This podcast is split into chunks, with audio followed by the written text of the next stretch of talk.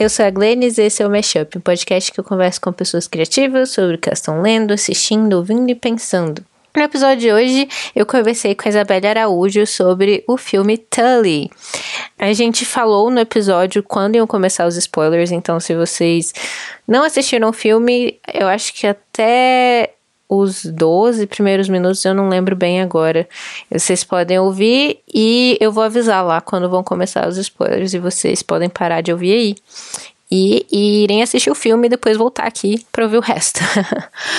é, mas antes de ir pro episódio, eu queria falar um pouquinho do meu trabalho fora aqui do Mashup, que é o Verberenas.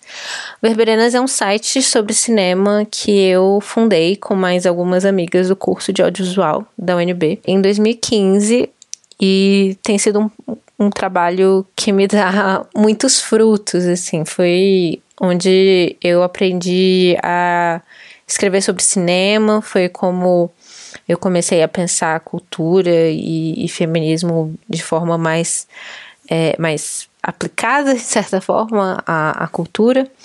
É um lugar que eu tenho muito carinho, que eu construí com amigas muito queridas, inclusive com a Letícia Bispo, que estava aqui no último episódio, né, sobre, sobre a tetralogia napolitana. É, inclusive, tem textos de algumas pessoas que passaram por aqui. Teve tanto esse texto da Letícia, que é sobre Café com Canela, que é um filme lindíssimo, que eu já recomendei também.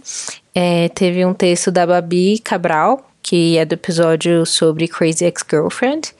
E ela falou sobre possibilidades estéticas para um cinema feminista lá no site. Ficou bem legal também. É, tem dois textos meus. Um sobre as Boas Maneiras e filmes de horror e monstros, coisas que eu gosto muito, como vocês sabem.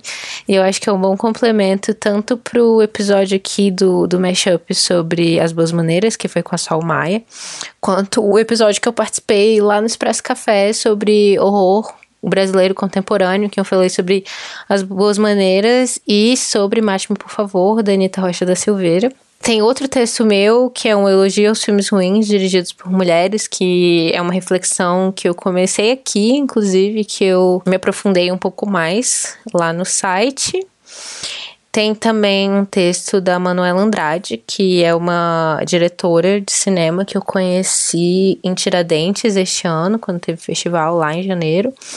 E ela tem um curta muito bom chamado Fantasia de Índio, que é sobre ela procurando as possíveis ra é, raízes dela é, indígenas. E é bem interessante. E ela escreveu um texto sobre é, um filme latino-americano chamado É o Lugar Mais Pequeno, é, da diretora salvadorenha mexicana Tatiana Hueso. E eu acho que foi bem legal ter esse texto, justamente por algo que, que ela até fala, né? Porque o cinema latino tá um pouco em evidência, principalmente o, latino, o, o cinema latino e falado em espanhol, né? Tipo, o Del Toro ganhou o Oscar este ano, nos anos anteriores teve, teve Quaron. Então, a gente queria trazer um pouco de evidência também para as diretoras latinas que estão aí fazendo cinema foda. Tem também um texto da Ana Luísa Menezes, é, que é uma caloura minha lá da faculdade também, sobre muito romântico, que é um filme dirigido pelo Gustavo Dian e pela Melissa Dulhos. Filme brasileiro, experimental, muito massa, muito incrível, que, que eu recomendo bastante. E tem também um texto da Lídia Pereira, que também é realizadora, sobre a Adélia Sampaio, que é a primeira diretora negra brasileira a, a dirigir um longa. E esse longa é de 1984 ele se chama Amor Maldito e é um filme, é um, um dos únicos filmes, inclusive, sobre uma, um relacionamento lésbico que não coloca essa relação lésbica de forma demonizada, assim. Então é tipo um filme muito importante. Ele tem uma estética um pouco, talvez, da pornô chanchada, assim, mas ainda assim é, ele traz é, é, assim um marco histórico, né? E importante notar também que desde esse filme, O Amor Maldito, não teve nenhum filme de uma diretora negra brasileira que estreasse nas salas comerciais de cinema do Brasil até o ano passado, que foi o caso do Homem Errado, da Camila de Moraes, que é um documentário. E este ano, 2018, a gente teve o primeiro filme longa-metragem de ficção dirigido por uma mulher negra a entrar na sala de cinema, é, desde De O Amor Maldito, que foi o Café com Canela. Então, tem um texto sobre dois desses filmes lá. Então, tem um texto sobre Amor Maldito e o um texto sobre Café com Canela. E então a gente tentou trazer esse panorama histórico, assim. Nosso editorial também a gente falou um pouco sobre o incêndio do Museu Nacional, né, que foi uma das coisas mais trágicas e mais tristes que aconteceram nos últimos tempos e que mostram muito como a gente está no momento assim, encurralado contra a parede, para quem faz cultura, quem faz arte, quem faz ciência, quem faz história nesse país, a gente fica sem pasmo, sem saber para onde ir. Mas um dos caminhos possíveis é isso, vamos continuar apoiando e dando visibilidade para a arte que está sendo feita aqui, para a cultura que a gente está construindo no nosso país. E vocês podem ler um pouquinho mais sobre esses filmes lá no verberenas.com. E aqui hoje no Mashup eu tô com a Isa, que é minha amiga de faculdade, minha parceira de trabalho também. É, a gente estudou audiovisual juntas e ela é mãe do Jorge, ela é fotógrafa, ela é realizadora em audiovisual e curadora também, né? A gente trabalhou juntos no Cineclau fazendo a curadoria aí do Cineclube. Fala, Isa. Oi, oi, Glennis. Estou muito feliz de estar participando. Acho muito incrível essa movimentação do mashup. Ai, que bom que você curte. É... E hoje a gente vai falar sobre Tully, que foi o filme que a Isa escolheu.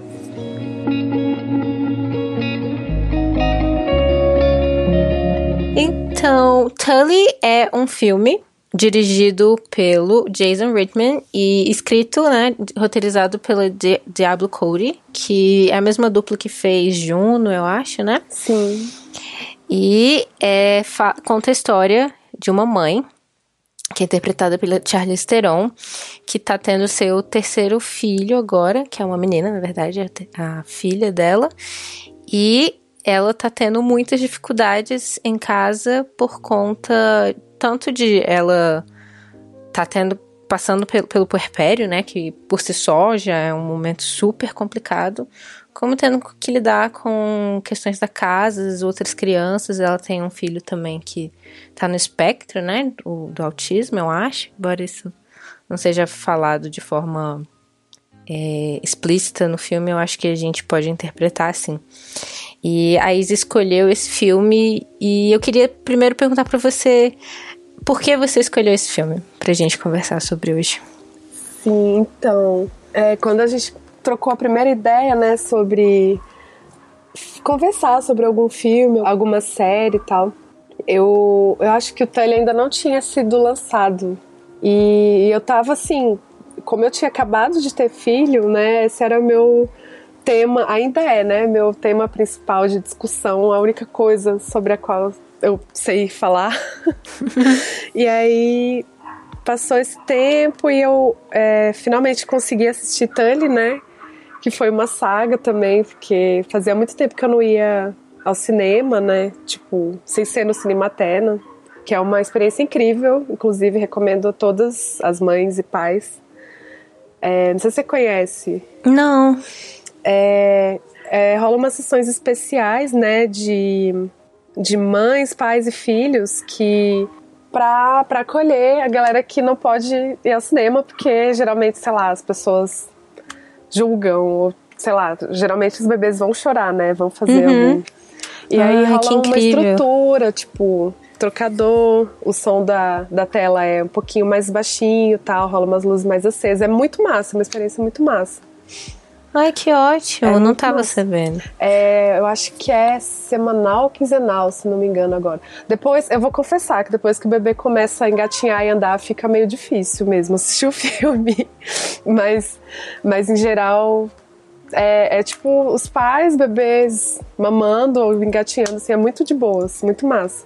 E, enfim, E desde antes de eu ter o Jorge, né? Eu não ia ao cinema há muito tempo. Aí foi a primeira vez que eu fui, é, tipo, sozinha, né? Eu fui com uma outra amiga minha mãe, a Raquel, que também estava muito querendo ver esse filme e tal. E, por si só foi uma saga, né? Eu me senti muito identificada com, com esse filme, né? Uhum. Que a Marlowe, ela é a mãe, né? Que é interpretada pela Charlize Theron. E esse cotidiano das mães é muito, eu achei muito fiel, assim, eu acho que eu nunca vi tão, tão bem retratado, assim. Ela estava sempre à beira de um colapso, né? E não podendo colapsar, porque ela tinha muitas coisas para resolver, né? Uhum. E eu achei muito fiel, assim. Assistindo ao filme, é, eu assisti depois que você falou que a gente ia conversar sobre ele aqui no Mashup, né? Então, e conhecendo um, pouquinho né, do que estava acontecendo com você nesses últimos nesse último ano, né? E mais de um ano, até durante a gravidez mesmo. É, eu fiquei vendo, nossa, isso, isso é muito a Isa. é, eu vejo como a Isa se identificou com isso é e tal. Tipo, minha amiga está pirando. Sim. Aí eu fiquei muito. Tadinha da Isa.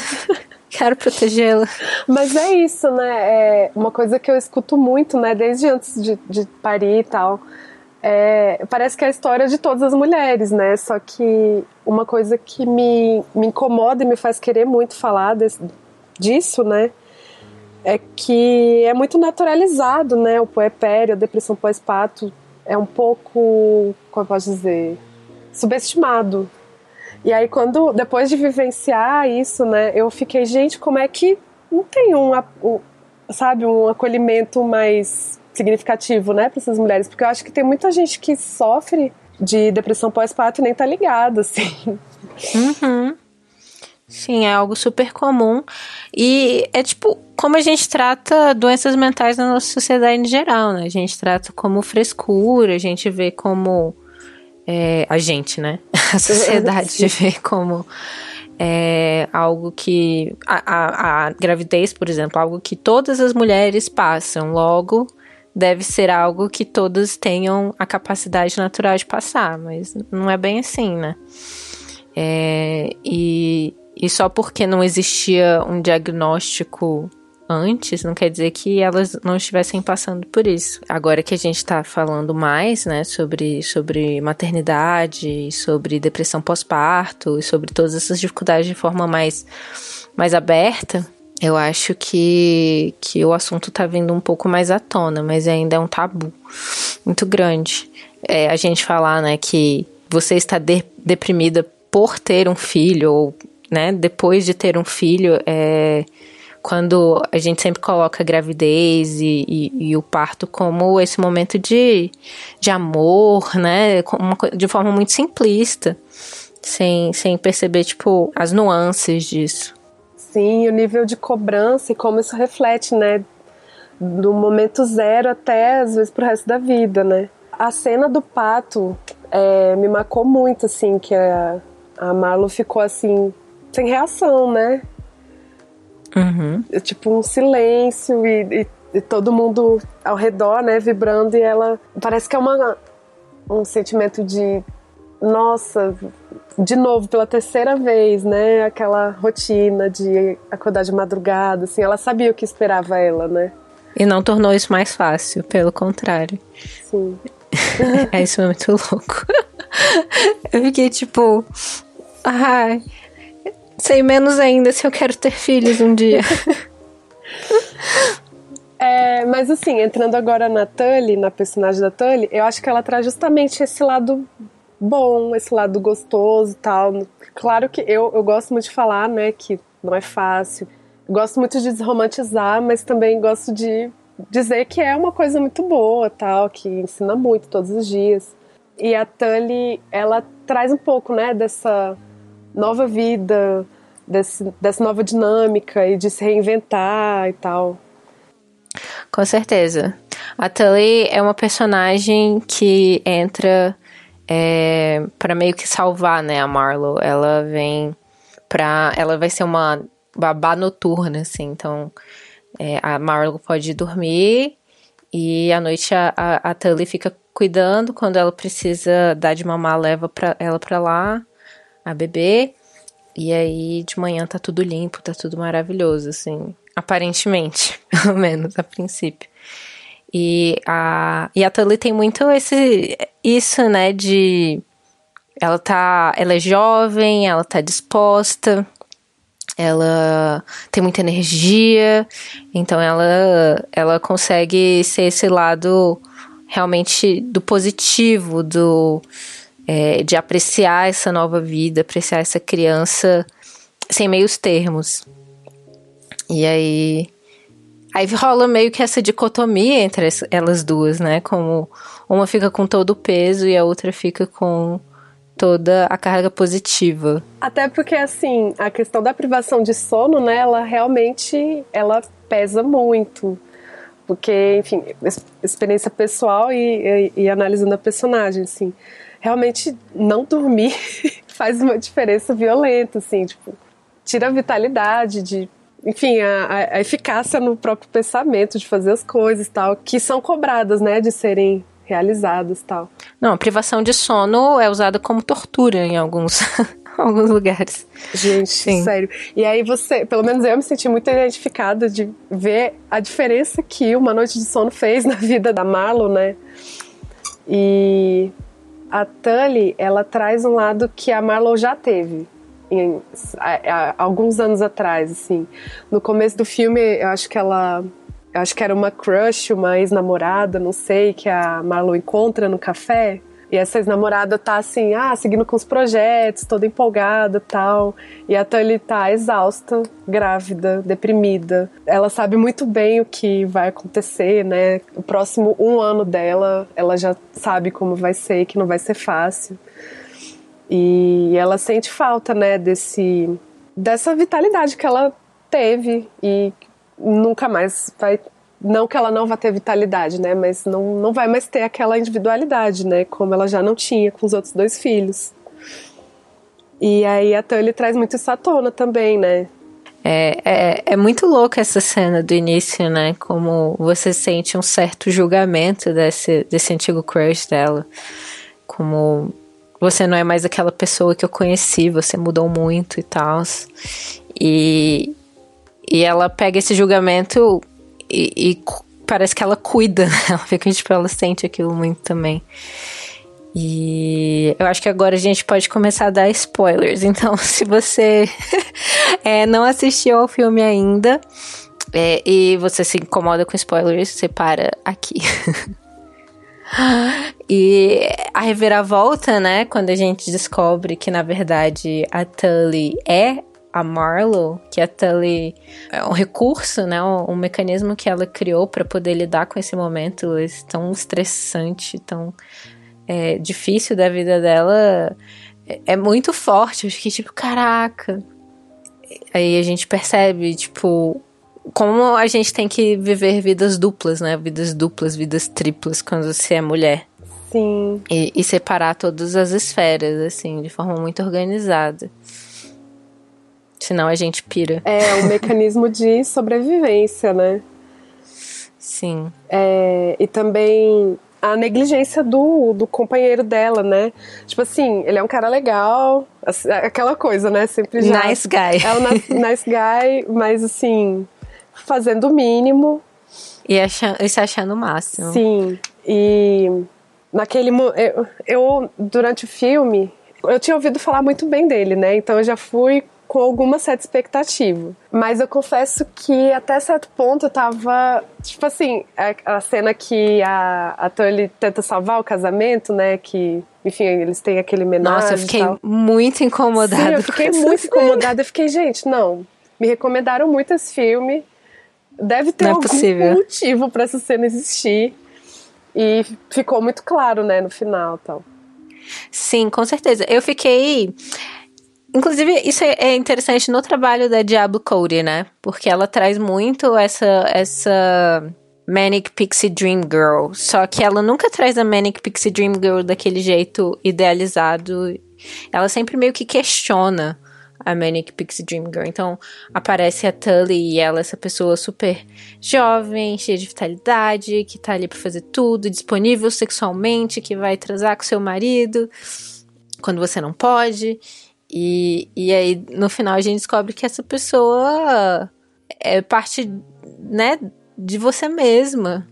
E, e é só uma faceta também, ela não é uma pessoa completa, né? Ela é só parte de, de algo que você ainda é. Inclusive, eu não. Eu, eu, apesar de ela aparecer, né, como a Tully jovem, eu vejo muito ela como uma parte presente ainda da Tully. Ou da Marlowe. É, é uma faceta que, na verdade, nunca se foi, né? Só ficou. Escondida é, no, sobre no... os escombros da, da, da vida doméstica. Da vida adulta. É, mas eu achei interessante também que, mesmo ela sendo aquela Manic Pixie Girl, é, existe um momento que a gente vê ali uma, uma quebra, é, assim, do desequilíbrio, assim, que não é tudo perfeito, vitalidade tal, que ela, que ela conta, né, que ela nunca quer voltar para casa porque a colega de quarto arrumou confusão, eu não lembro bem, assim. Sim. Mas de alguma forma. Não é assim, tudo.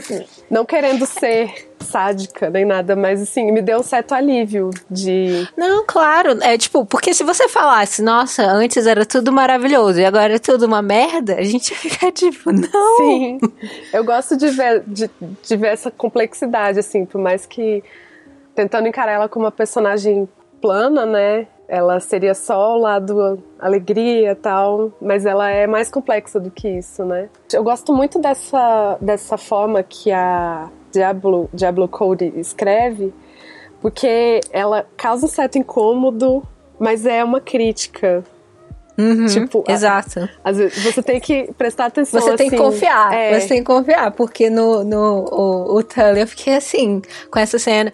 É, para quem insistiu em, em continuar ouvindo mesmo sem, sem ter assistido o filme, tem uma cena que a a Marlowe tá conversando com a Tully e ela fala: Não consigo transar com meu marido, pois estou um bagaço, não consigo. Estou exausta. Né, passo o dia. é, passo, e eu passo o dia ligada num, num, num, numa, numa forma de ser, né? A forma mãe, a forma que meu, meu seio é algo. É, é, alimento. é alimento. Não tem como mudar essa chave e de repente virar um ser sexual e, e ver dessa forma. E, e ela explica isso de forma muito linda. E aí a, ela fala: Ah, não, tem um tempo que eu comprei um uniforme, né, de, de garçonete, porque era um, uma fantasia do meu marido.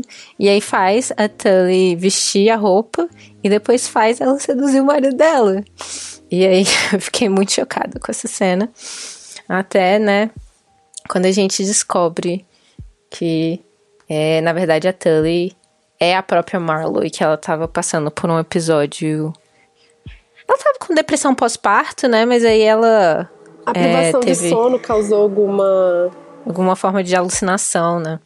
E uma coisa assim que me chamou muita atenção também foi que assim, isso tudo estava acontecendo, ela claramente estava desequilibrada, estava desenvolvendo múltiplos múltiplas personalidades e o marido dela não percebe. É, não. Gente, é, tipo, ela de, de, de um dia pro outro resolve, né, realizar fantasias sexuais, ele, ah, que legal, agora sim, tipo, Contanto que esteja tudo bem, tudo maravilhoso, eu não vou analisar nenhum detalhe, não vou nunca ficar acordado à noite para conhecer essa mulher que está cuidando das, do nosso bebê, pois não é responsabilidade minha, é da minha esposa.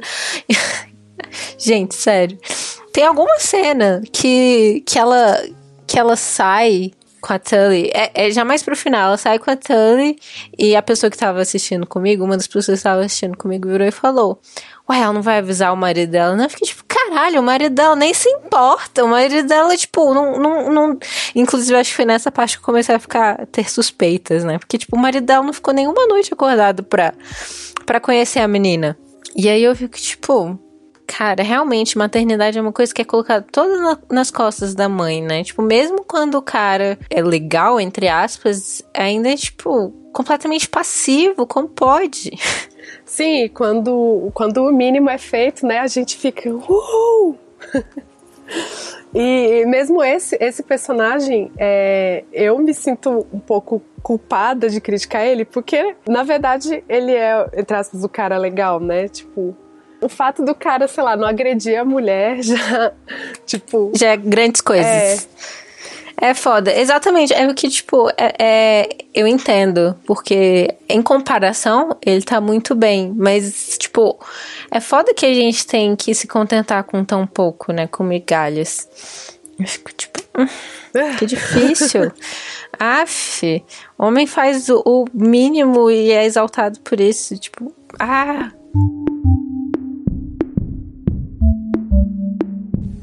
Eu gosto muito também da imagem da sereia, né?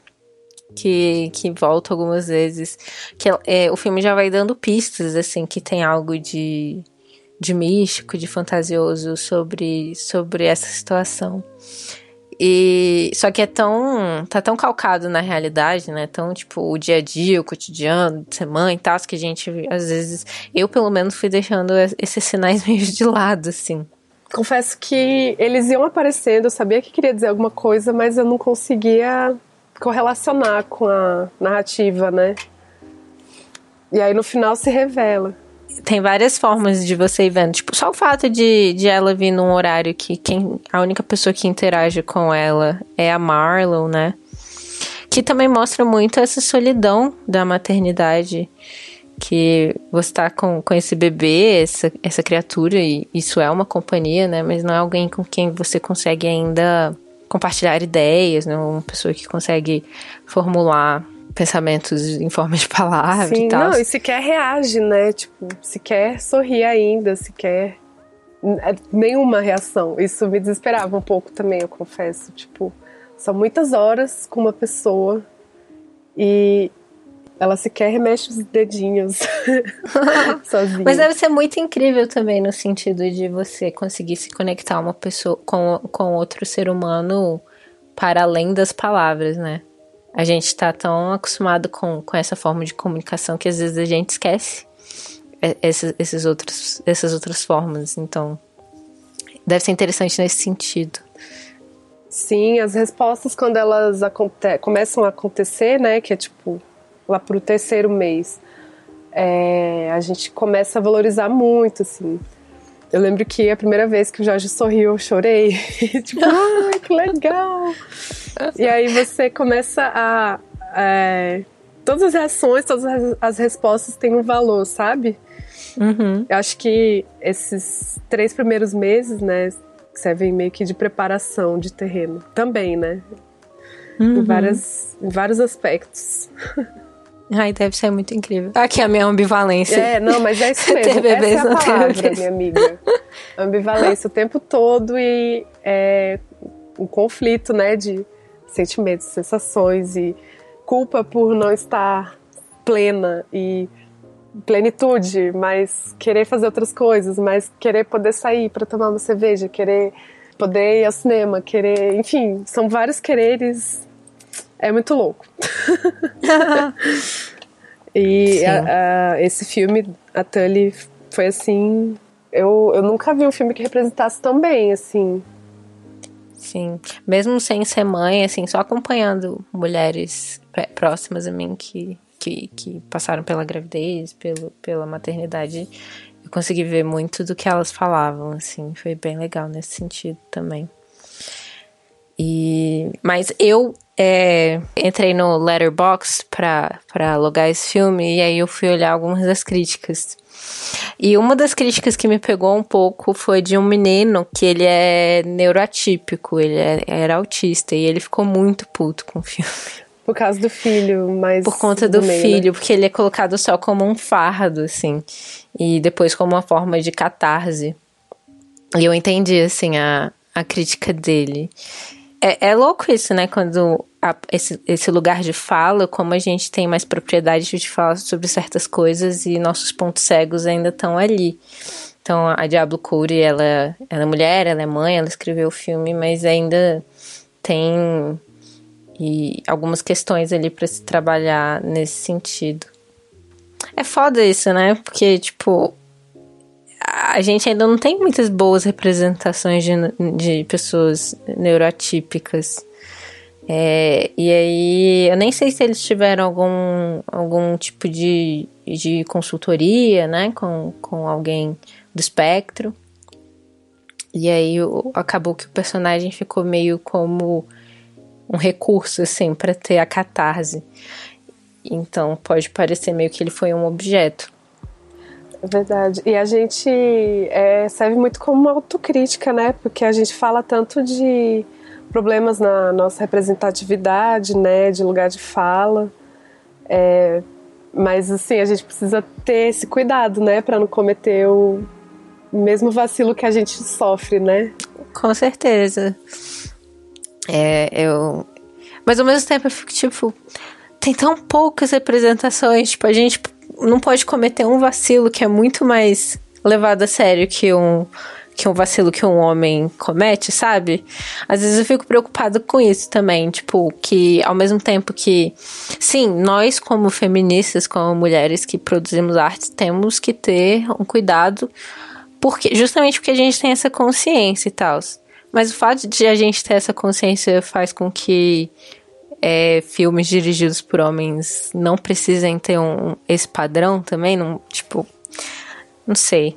Às vezes me preocupa que a gente parece que a gente se critica mais do que a gente critica o que está sendo feito por machista. Exatamente, sabe? a gente tem uma autocrítica que a galera é não que nem tem. a autocrítica da esquerda que a direita não é, tem. Exatamente, eu pensei nisso. Enquanto a gente perde tempo debatendo, tipo, ou às vezes nem realizando coisas, né, com receios e muita autocrítica, a galera tá lá falando o que quer, sem, sem a menor, sei lá, consultoria. Escrúpulo. É. Sim. Cara, aí é isso. É tipo, é, eu sinto que. Sim, tipo, é, tem é, críticas a ser feitas ao filme, principalmente nessa parada da, da representatividade de pessoas do espectro. Mas isso não torna um filme, tipo, é, vamos boicotar, alguma coisa desse tipo. É isso. É, eu até escrevi um texto pro Verberenas sobre um assunto que eu vim fa falei algumas vezes aqui no Mashup, né? Tipo, o direito de mulheres de, de fazer filmes ruins.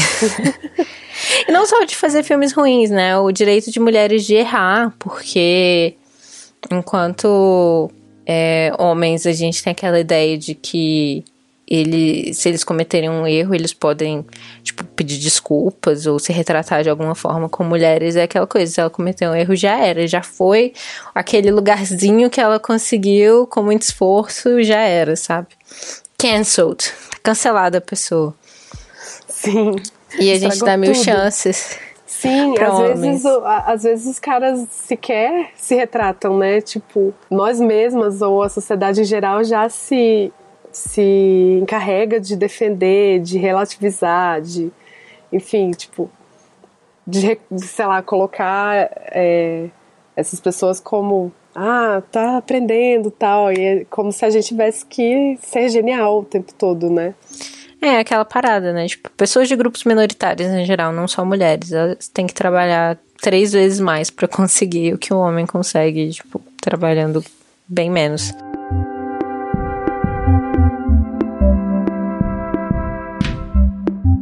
Então, para fechar, eu tenho duas perguntas para fazer para você. A primeira é você tem alguma coisa que você esteja consumindo agora? Tipo, um livro, alguma série? Eu não sei como tá por conta Ai, do seu amiga. tempo agora tá meio apertado, né? Amiga, então, é, recentemente eu não tenho assistido muita coisa, não. Eu tenho assistido Palavra Cantada, que é muito legal, cara, sinceramente, assim. Ah, massa. É uma coisa que eu tenho pensado muito, né, que a gente não dialoga com as crianças, sabe? De uma forma lúdica mesmo. É, acho que a gente, a gente, assim, falando da sociedade, subestima muito a. Nossa, sim. A, a criatividade, a, a, capacidade de aprendizado deles tal. e A gente infantiliza eles mais do que, sim. do que é necessário. Tem um texto que eu li tem um tempo. Eu acho que eu até compartilhei no Facebook você curtiu. Tem bastante tempo já.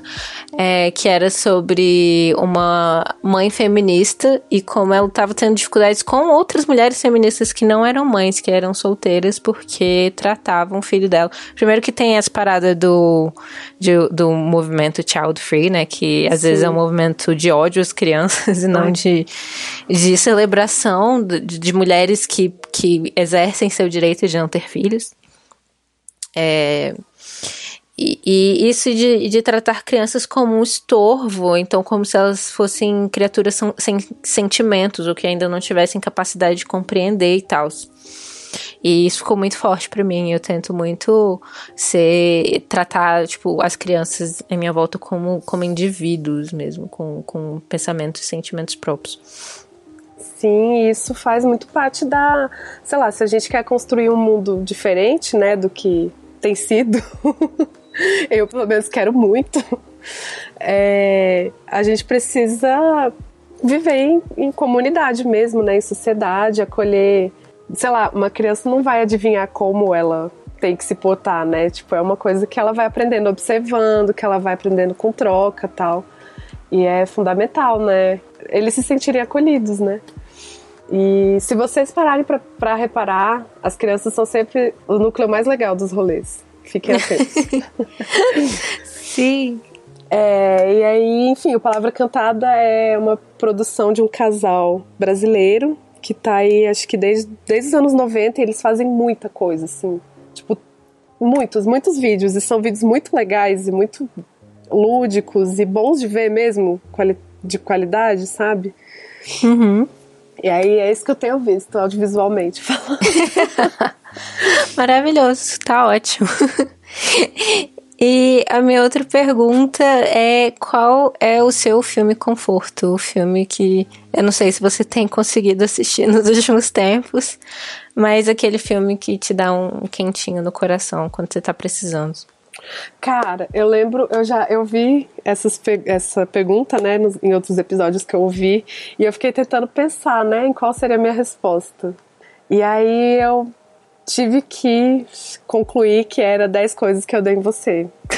eu já perdi a conta de vezes que eu já vi esse filme. E é incrível. Incrível. É...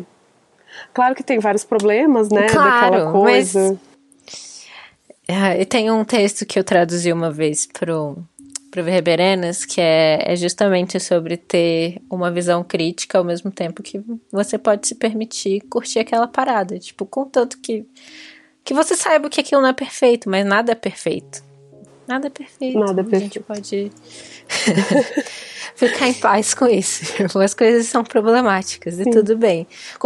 Contanto que tipo, você não tente, né, tipo, ignorar os erros e não deixe as pessoas falar sobre os erros porque você vai se sentir pessoalmente atacada, tá tudo bem. Sim.